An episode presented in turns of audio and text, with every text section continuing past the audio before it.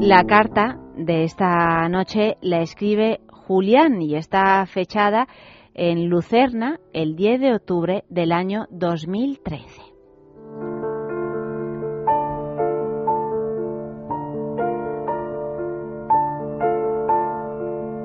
Mi querida Lucía, te escribo desde la habitación de mi hotel. Llevo solamente cuatro días en Suiza y aunque Lucerna es una ciudad preciosa, echo de menos el verte y dar esos largos paseos por la tarde. Nos conocemos desde hace seis meses, aunque no hemos pasado de ser más que amigos, buenos amigos. Pero eso a mí no me basta.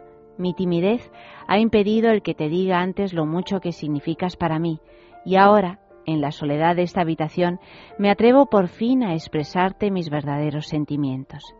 Desearía amarte de una forma serena, sin llegar a obsesionarme, respetar tu espacio y tus vivencias, valorarte pero no juzgarte, darme a ti sin exigirte, comprenderte sin intentar cambiarte y poder amarte el resto de mis días. Lucía, si crees estar en sintonía con lo que pienso, es posible entonces que nuestra amistad llegue a convertirse en amor.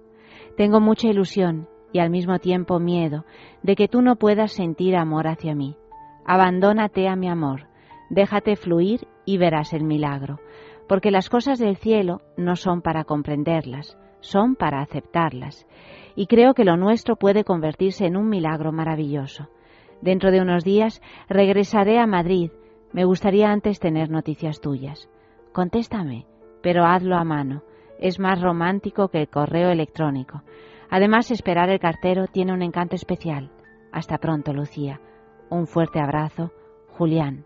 Y te llevaré chocolate suizo, que sé que te vuelve.